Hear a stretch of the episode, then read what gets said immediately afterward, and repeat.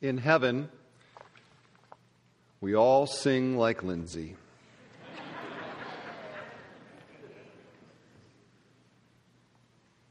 Our text is 1 John chapter 3 verses 11 through 18.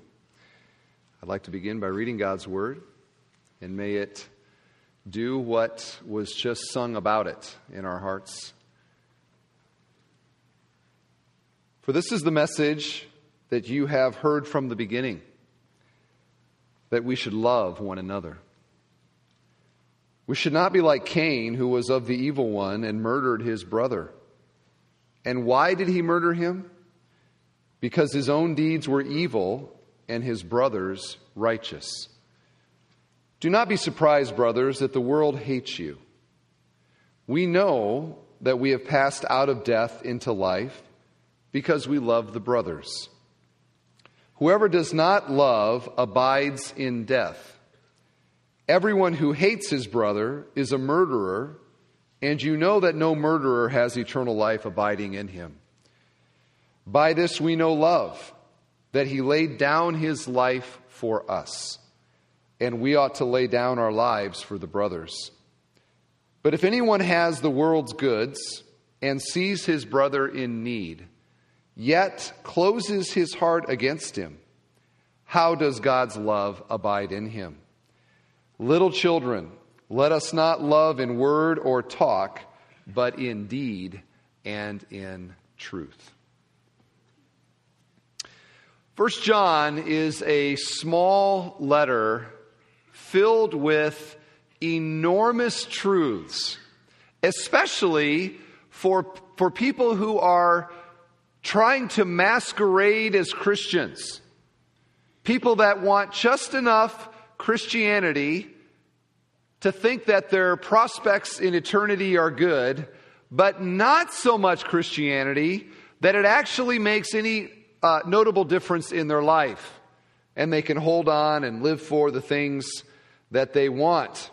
And what First John does, it just keeps hammering and hammering and hammering away Uh, precisely on the things that the masquerading Christian wants to hide.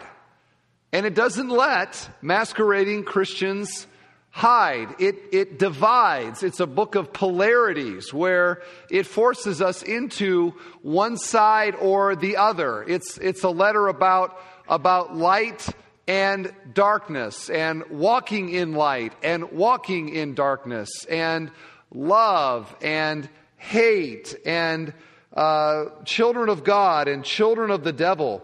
And you read through First John and you realize that in reality there is no straddling the fence when it comes to whether or not you are saved.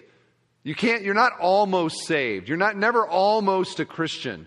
You either are and that produces these fruits in your life, or you are not and it doesn't.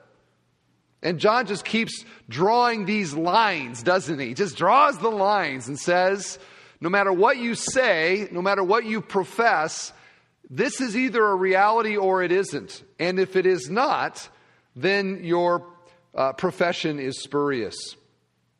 And so we see him doing that here yet again. He draws a very thick black line of distinction between love and hate between Cain and Christ, between giving of yourself and murder.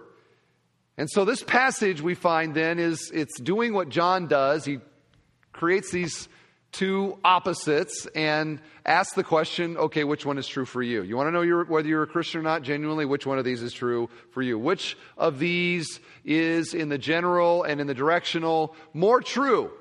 In your life or not. And so we have that here in this passage where we have on the one side we have love and on the other side we have hate.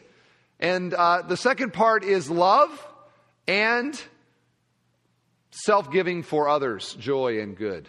Okay, so those are the two poles that the passage is held up by. Let's talk about the first one love and hate. Again in verse 11, for this is the message that you have heard from the beginning we should love one another. Now, John has already used this little phrase, what you heard from the beginning. And remember, he's the pastor of this church. And he is referring here to what they heard either at the beginning of the, of the church, maybe in the Apostle Paul, or at the very least at the beginning of his ministry with them. He reminds them, What did I say to you? Don't you recall when you came to faith? What did we say to you? You've heard this from the beginning. Namely, he says, love one another. Now, we've already seen this in 1 John, but it bears repeating that the Apostle John, if there was one thing that John was known for, you read through his gospel, you read through 1 John, 2 John, 3 John, if there is a recurring theme in his writings, it is the need to love. Love for God, God's love for us, and our love for one another. Love, love, love. I bet the people in his church, when they left the services, are like, all he does is talk about love all the time. I got to thinking to myself, if you were looking the, you know, on the on the blog, on the Apostle John's blog, I'm sure he had one uh, that listed all his favorite preaching series. I would imagine sermon titles like this: "Love is a verb," "Love makes the world go round," "Really crazy love." And on and on, that was tongue in cheek, but you get the idea here. I hope that John never got tired of talking about love. He never got over the fact that Jesus loved him. He calls himself, by, by the way, in his own gospel, not by his name, but merely as the apostle that John, that, that Jesus loved. And so love just resonated in his heart. It no doubt resonated in his life and in his ministry. The apostle of love. And so the people that he's writing to would have been very familiar with this theme. And when they saw it here, they'd be like, oh, yeah, yeah, okay, here we go again. The Apostle John, he loves to talk about love, and indeed he did. And what we find here is that, that John draws a comparison between the story and the example of Cain and the story and the example of Jesus. And so he, he goes back in the story, way back in the story, to talk about Cain. And I just want to quickly tell the story of Cain so you can know why he does this. We're going all the way back to Genesis chapter 4. Adam and Eve uh, have sinned. That's Genesis 3. They have, been, uh, they have been exited out of the Garden of Eden, and now they, uh, they begin a family. And their first son, his name is Cain, and his second son is, is named Abel. And Cain and Abel uh, were very different guys. Cain was a farmer, a, a, tilled the ground, raised vegetables and such. And Abel uh, was the livestock guy, and so he had sheep and who knows what else. Well, the, Genesis 4 tells us that the time came for them to offer their worship to God. And so Abel took from what his uh, resources were, which was sheep, and he offered a sheep in, in sacrifice to God. And Cain, who was the farmer, gathered vegetables, and in a way that they did then, offered these as an offering to God. And the text says that God accepted Abel's offering, but he did not accept Cain's offering. Cain didn't like that. And Cain cast a eye at his brother Abel, and I know this is very uncommon for brothers to look this way at each other the green eye of envy, the green eye of jealousy. He looked at Abel and he thought to himself, why would God accept his offering and not mine? Who does, who does Abel think he is? And he perceived in Abel maybe just a little sense of, oh, look at me. And that just drove him into further depths of jealousy. And that jealousy became hate. And that hate became murder.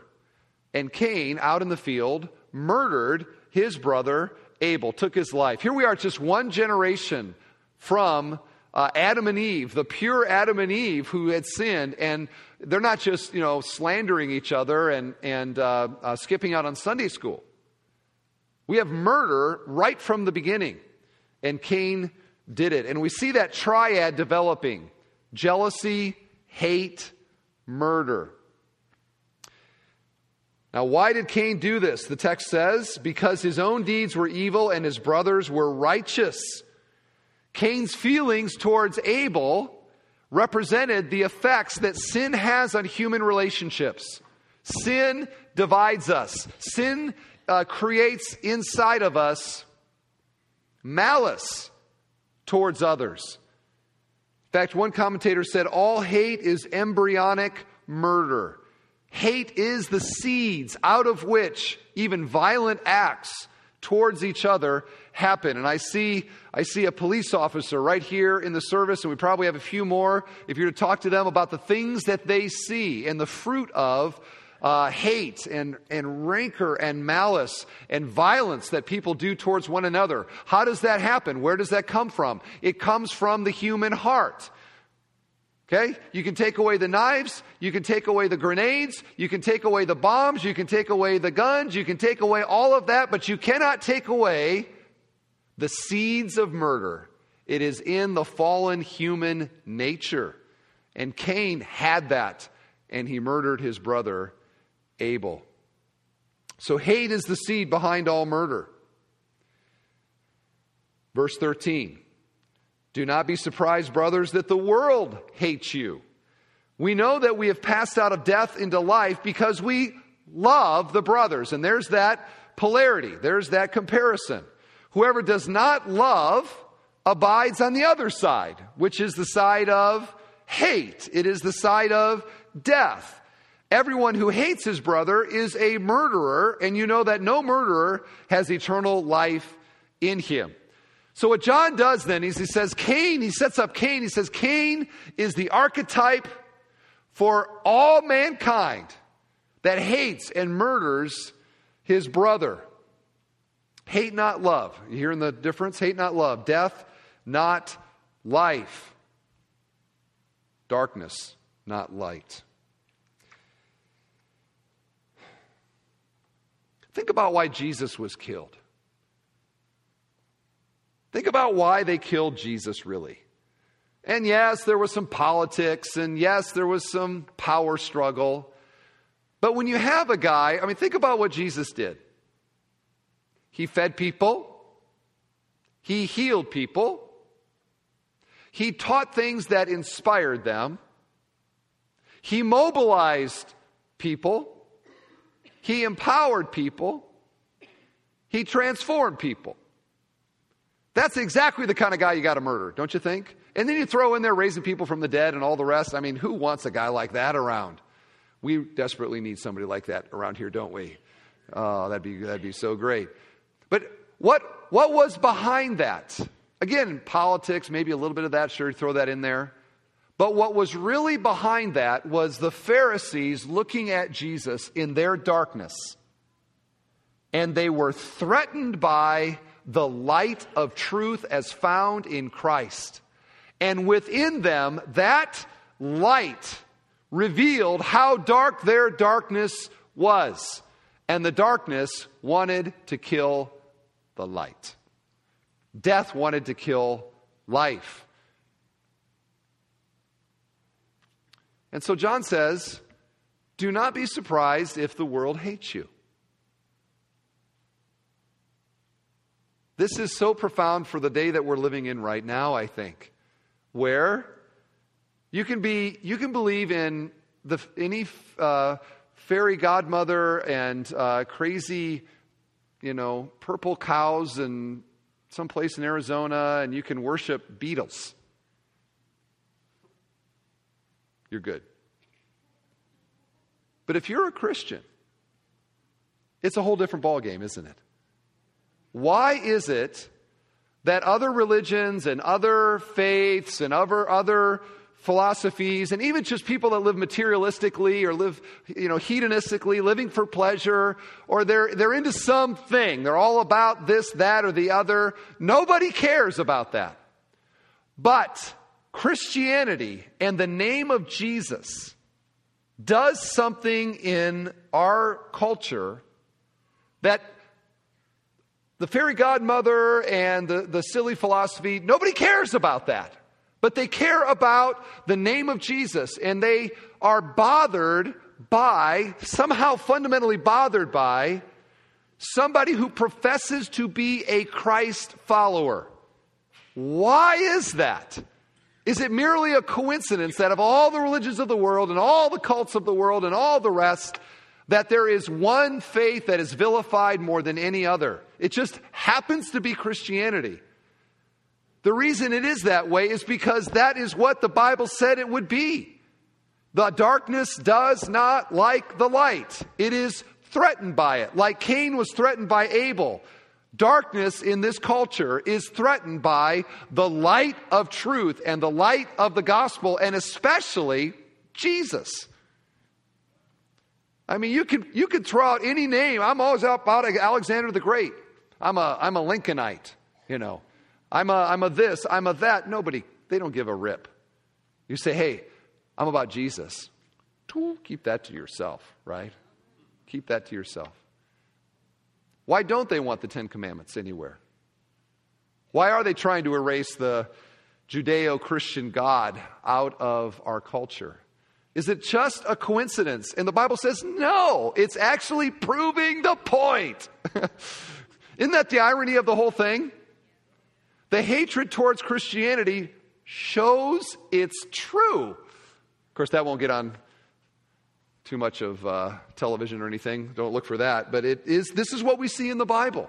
The darkness will uh, always hate the light. And that is why the Christian worldview is mocked. And that is why young people in our, uh, teenagers in our church, uh, they have to be prayed up when they go to their school and they can talk about anything else, but the moment they talk about their faith, they know that they're in trouble. That is why, and there's just, I'm going to just throw a few examples of this out here. Maybe I'm belaboring the point because you're all nodding your head. Yes, we know indeed this is true. But let me belabor the point a little bit. That is why, just some contemporary examples that came to my mind as I was preparing this. When, when Pastor Rick Warren, a few weeks ago, tragically, his son was killed by suicide, took his own life.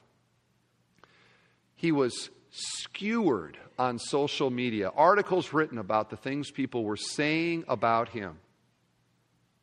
Can you imagine anybody else's son committing suicide and people doing that? Why Rick Warren? Why?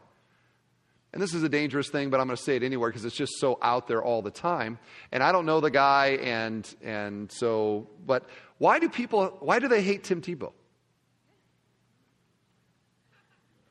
He's simultaneously amazingly popular, and the most hated man in America. If you watch ESPN, there are some guys on there, they love to rake him over the coals. There's a thousand other guys who never even made the pros that they could rake over the coals and talk about what a terrible player they are. But this one individual, oh, they savor it. Why? Darkness hates the light. So don't be surprised when the world hates you. It is Cain and Abel all over again, is what John is writing about. So, this is why holding to a moral universe will get you mocked and vilified. This is why, if you say something in the public square uh, about abortion and human life, it will get you mocked.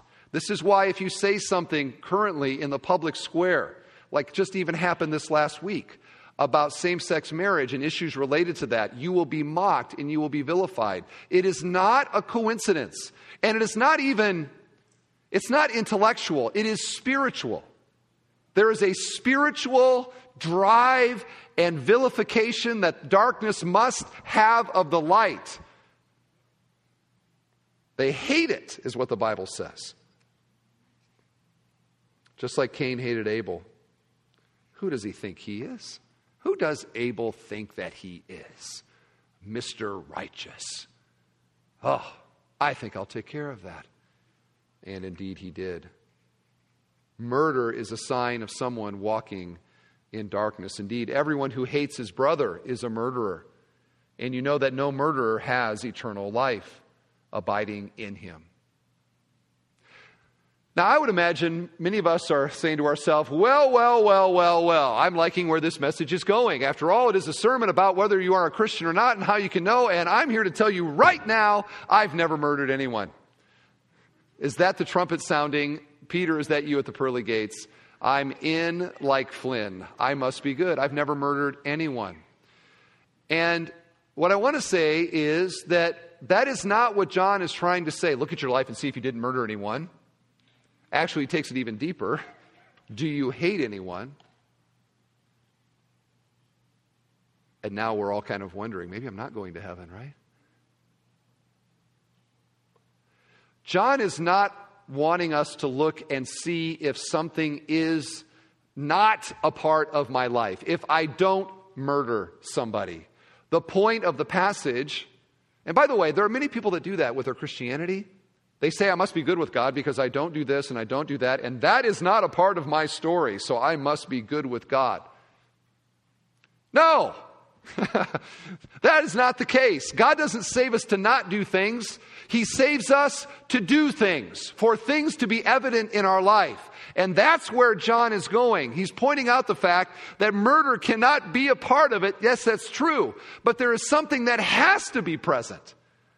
There is one thing that shows that I have tasted of the grace of God. And it's not that I don't murder, rather, it is that I love. It is the presence of love more than the absence of hate and murder that shows that I have tasted of the grace of God. In fact, look at uh, chapter 3, verse 16. By this we know love, that he laid down his life for us, and we ought to lay down our lives for the brothers. Now, sometimes the Bible references, you know, the chapter and the verse, sometimes they don't help us. It's hard to remember them. And then there are some times when the Bible helps us, actually. This is 1 John 3:16. John 3:16, most famous verse in the Bible. What does that say? For God so loved the world that he gave his only son. And we see in John 3:16 that the love of God compelled him to give of himself in the saving of mankind from our sins. And so 1 John 3:16 says almost exactly the same thing, doesn't it? By this we know love, that he laid down his life for us. And so we have then this paradigm that shows what, what kind of love are we talking about here? We're talking about the kind of love that God had in the sending of his son. We're talking about the kind of love that Jesus had in the giving of his life. That is the cross. That is Calvary. That's Good Friday. When Jesus died, he gave of himself. And John says that's how we know what love is. When you want to know what I'm talking about when I say you ought to love the brothers, I'm talking about this kind of love that Jesus had and gave of himself. Do you see that, everyone? I can do it again. Okay? How do we know what love is? We know what love is not by looking around in the world of darkness where you don't see love, you see hate, you see murder. How do we, as people living in darkness, know what love is? we look at the cross. And at the cross, we don't see a murderer, we don't see a taker, we see a giver and we see a savior. And that selflessness, the giving of his life, is the paradigm of the kind of love that we are to have for one another. Are you with me now? Okay, all right. You'll learn, even when you have no idea what I'm saying, to nod your head yes. Yes. Okay, so we see then that love is the opposite of the world. The world is darkness, love is light. The world is everyone's taking, taking, taking. The love here is giving, giving, giving, giving. This is murder where I take what is most valuable in the other person, I take it from them. But love is not the taking, it is the giving, not from them, but from me of what is most valuable to me for the sake of the other. This is love. This is agape. This is Christianity. This is the love of God.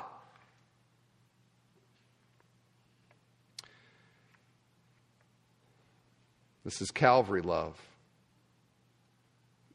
God suffering for us. God bleeding for us. Friend, can I say this to you? Maybe you have some other idea, ideology, philosophy, religion, something that you follow. You say, why should I be interested in, in Christianity? I'll give you one big reason.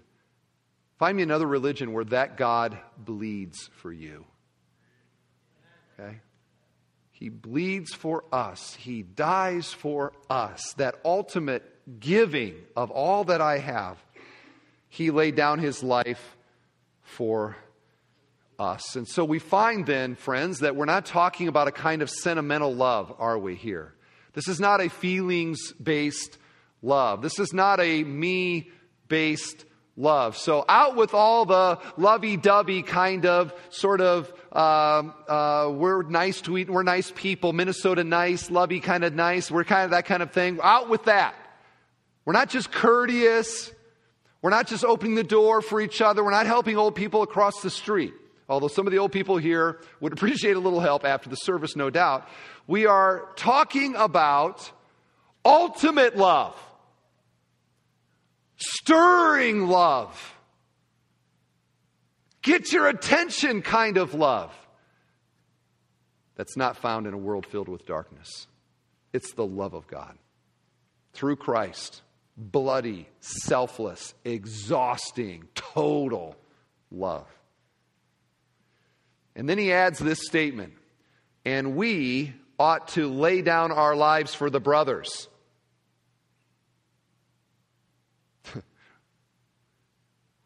Now that'll separate the pretenders from the real people, won't it?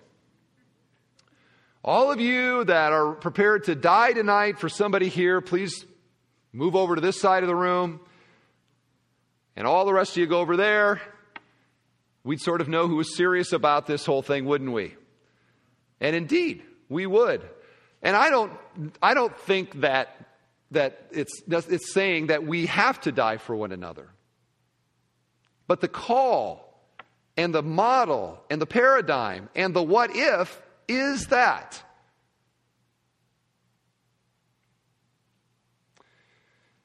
By God's design, this love in us becomes God's love through us. Okay? You say, oh, how, how would anybody be that kind of loving towards somebody else? It is the love of God in us that becomes the love of God expressed through us.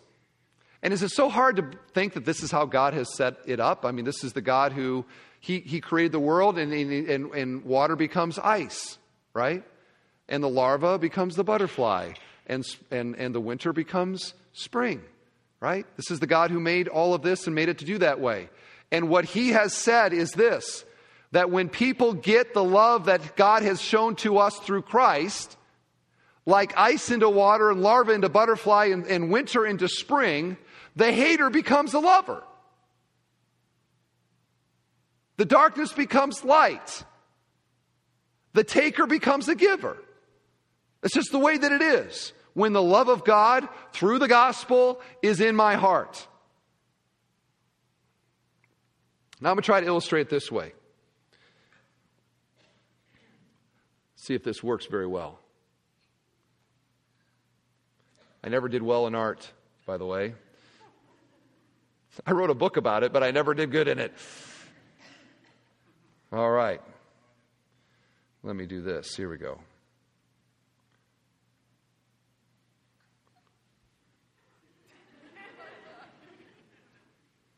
That looks like a tulip on a mountain, doesn't it?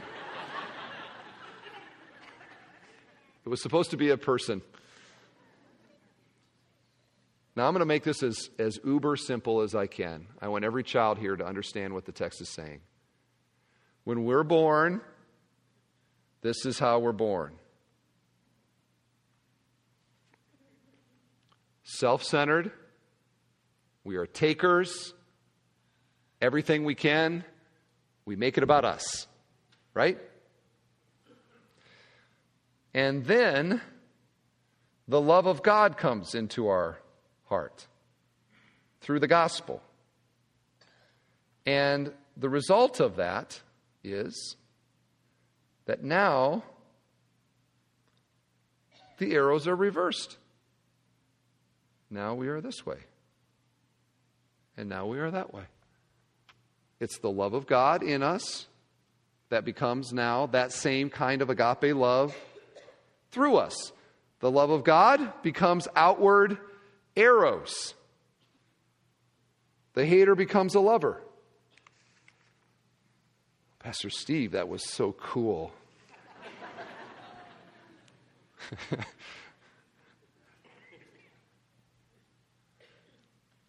what do I have to do then? Like, what's the bare minimum here that I have to do in this whole loving other thing? Like, how outwardly arrowing do I need to be to know that I'm going to go to heaven? Well, look at verse 17. If anyone has the world's goods and sees his brother in need, yet closes his heart against him, how does God's love abide in him? Little children, let us not love in word or talk, but in deed and in truth. It would be easy to read this passage and say, I don't murder. I need to love people generally. Sounds great. Let's get out the door. I'm good. Appreciate the message very much. And then John gets to the point, he says, Oh, wait a second. Let's bring this down to the street level. Let's bring it down to the street level in the real world where there are people that have real needs all around us. He says, if anyone has the world's goods, this would be if anyone has material resources. He's giving an example here. And as Americans, I think it's pretty safe to say that's probably all of us here. Okay? By the world standards, it would be all of us here. And sees his brother in need. Now, notice that the text doesn't say why the person has come into a place of being in need. It doesn't say that they made poor choices. It doesn't talk about circumstances. It doesn't say if there was a hurricane or a tornado, yes, but otherwise, no. It doesn't talk about uh, family consequences. It doesn't talk about destructive habits in their life. All it says is they have a need. If a Christian sees a fellow Christian in need, and the text says, and closes his heart to him, turns his back on him, feels no compassion for him in his distress, wishes him well, I'll pray for you, brother. But there's no arrowing practically, there's no self giving personally. John asks, How does God's love abide in him? And it's a, it's a great question, isn't it? Because what does God's love do? God's love doesn't do that. God's love arrows to the need, doesn't it? It sees the need, and the arrows of God's love go and meet the need. How do we know that? We look at the cross and we know that. That's exactly what God did through Christ. And we even see that in the ministry of Jesus, don't we? As he walked around, you want a good example of this? Look at what Jesus did. He walked around, and here's somebody that has a uh, disease of some kind. What did Jesus do? He arrowed to him, and he met the need. And the, the 4,000 and the 5,000 were hungry. And what did Jesus do? He didn't say, I'm the Savior, I'm the King, I'm God, and they can just, uh, you know, uh, fend for themselves he arrowed to them and he met the need. We think about him at the, at the tomb of Lazarus and the compassion and the love that flowed from him in tears that he wept as he was there at the grave of his friend. You don't find him distant. He's not sort of stepping back and saying, I hope somebody meets that need. You know, what does he do? He arrows to it. The love of God arrowed through Jesus in practical, personal ways where he involved himself in the messy, real problems that people have. And we love him for that, and we worship him for that, and we sing to him. And we've offered all of our hope and faith in him. But that's divine love. The compassion he felt led to action. Maybe that's what we should call it compaction. Compassion, inaction, compaction. How's your compaction? When was the last time you compacted? In any way that cost you something, where you had to sacrifice and give energy, time, money, help, encouragement, use your skills or whatever it may be.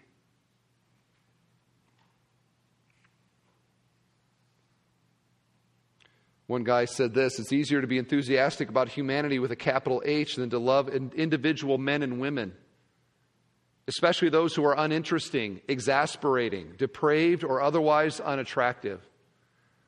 Loving everybody in general may be an excuse for loving nobody in particular. This is what John calls loving in word or talk. Lots of people like to talk about loving, don't they? Oh, yes, we must love one another. I'm all about love. We need to meet needs in our community. We need to meet needs in society. And it, it aggravates me to no end in politics when you've got some guy that has a reputation for being an advocate for the poor because he'll send all kinds of government money to meet the need, and then his taxes, his personal taxes come out, and we find that the guy gives hardly anything to charitable uh, giving. I call that hypocrisy. Because you can talk about it and you can give other people's money to it, but it is only love when you are doing it. That is the love of Christ who didn't love in general, he loved in particular. And he loved in the shedding of his own blood for us. Is it really so different in churches, friends? I wonder how easy it is for us to hide behind our benevolent fund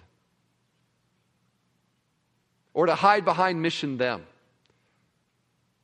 and to say, think to myself, well, I've I think I'm pretty good with God. Why? I go to a church that's all about, you know, mission them thing. Go get them. Cheering for you. I might even give a little money to that thing. Go get them.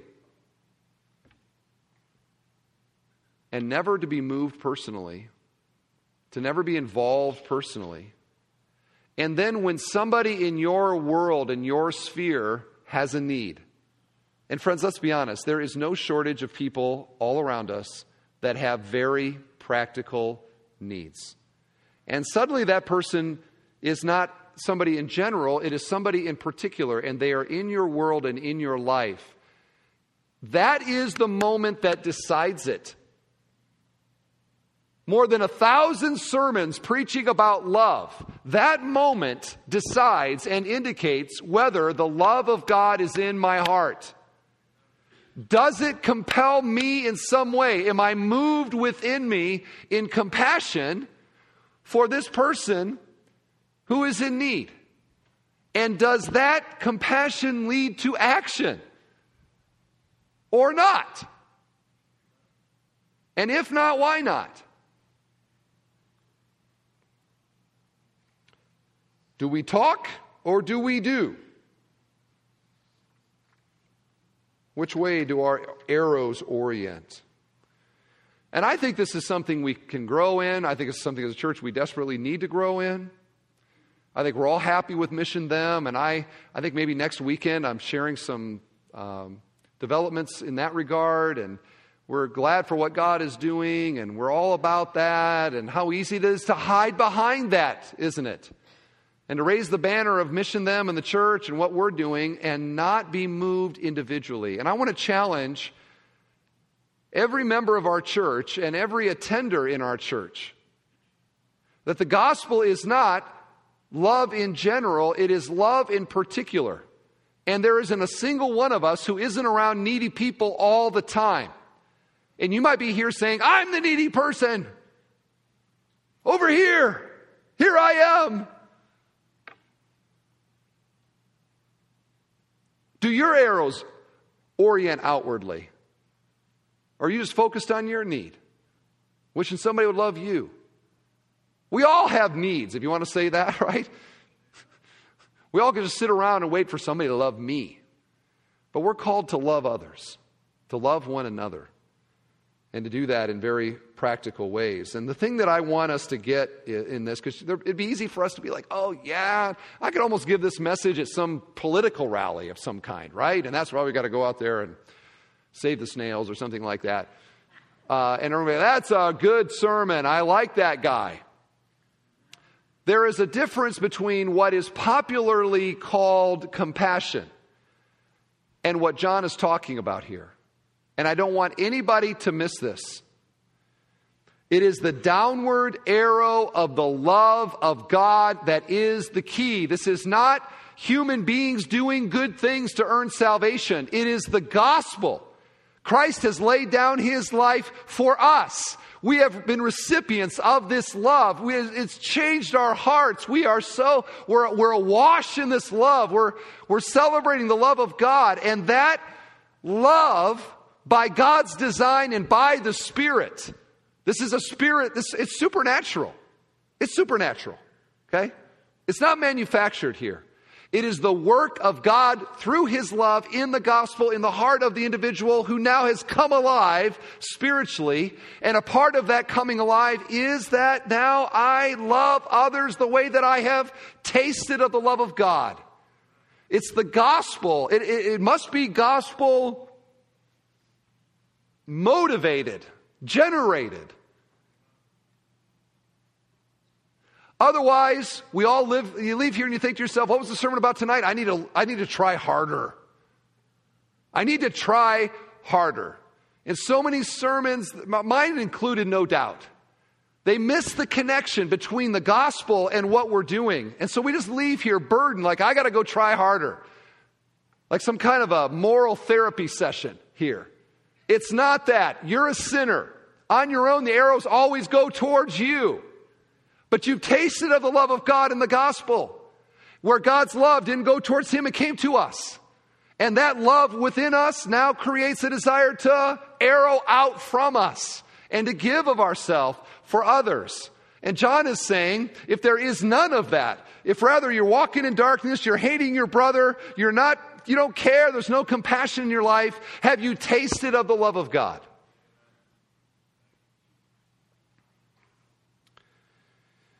So take a moment, friend. Let's just do a little self inventory. How long has it been since you willingly were involved in the needs of somebody else who, by the way, had nothing to offer you? There's no kickback. Where you sought to minister, help them in ways that went beyond the slap on the back, I'll pray for you, Christian, blah, blah, blah. When was the last time your fingernails were dirty in the helping of somebody? How long has it been? And maybe God wants to stir that love from Him in our hearts so that we could re engage in that, and that would be a wonderful thing. But if there has not been that, if you are a hater, if you are a, if you are a bitter, old, nasty person that everybody around you feels no love, compassion, care whatsoever, have you tasted of the love of God? I doubt it. Why? Because the love of God changes us from haters into lovers.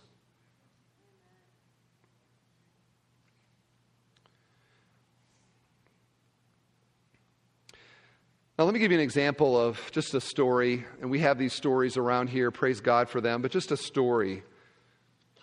Uh, there was a family in our community this past year that was they were in a car accident. Okay, the mom was hurt, the children were hospitalized, and as a result of her injury, she lost her job. And complicating that, this is that her husband lost his job as well. And so, and this was her ex husband, I'm sorry, and the child uh, support payments stopped coming in. She's in a desperate situation. Well, the good news for this woman is that she happened to work with a Bethelonian. Wouldn't it be great to have the reputation in the community that, you know what, no matter where you work, as long as you got a Bethelonian there, it's a good place to work? You work on that this week, okay? There was a Bethelonian that she worked with who told her about our, our church, talked about the, um, some of the needs that we delight to, to meet through our benevolent ministry, which we're going to be taking an offering for, uh, by the way, in a, in a little bit. And so the woman came, connected with our church, connected with a few women in our church who began to reach out to her and who began to have Bible studies with her. They got her a Bible. They were praying with her. And this woman wrote a letter, and here's part of what she said. After I left our meeting, my hopes and feelings started to change a little. You will never understand what a difference this has made in me and my children's lives. I have met so many wonderful people, and I will never forget the little piece of the little bit of peace and sunshine that has been put back into our lives. Things are still difficult, but mentally and physically, I am feeling stronger every day. Please let me know if there is anything I can do to volunteer to show my gratitude. And you see sort of that, then that kind of reciprocating love where now she wants to love others. And then this I've been attending services at the Cedar Lake campus and hope to become a member soon. Now, It's just an example, right? Of a little bit of love, a little bit of help, a little bit of time, and what that feels like to a person who's in distress. And how in that we can share the gospel and talk about the love of God and Christ and to see that change happen. And I wonder, think of the two women that have been meeting with this woman and, and helping her and all the rest. What do they think when they see this woman walking into church, dragging some kids along. That's got to be a high, isn't it? I would think so. It's like a rush, it's a drug. Perhaps that's the angle we should take on ministry from now on. Serve at Bethel better than drugs or something. I'm digressing at the end of the message, which is a dangerous thing to do. All right, so let me just ask this. How about it in your life? Is the vertical love of God turning you, has it turned you from a hater to a lover? And is that love not just words, but where it is actually personally willing to give on the street level, on the personal level, to help and to meet the needs of others? So I want to encourage you to take that step. Walk across the room, go across the road to your neighbor Extend the hand, make the call, write the check, offer your help, get involved. Arrows, arrow down, arrows out. Amen? Amen? Amen. Father, we pray that you would help us to display your love Help us to understand it. May it be deep in our hearts. May we say with John, Behold, what manner of love the Father has lavished on us. And may that astonished faith and worship produce a congregation filled with lovers who delight to meet each other's needs and to give of ourselves. And may this community of faith, this congregation, live out the light of the truth in a world in a world of darkness that hates the light and yet longs for it. So we pray to that end, dear God, in Jesus name. Amen.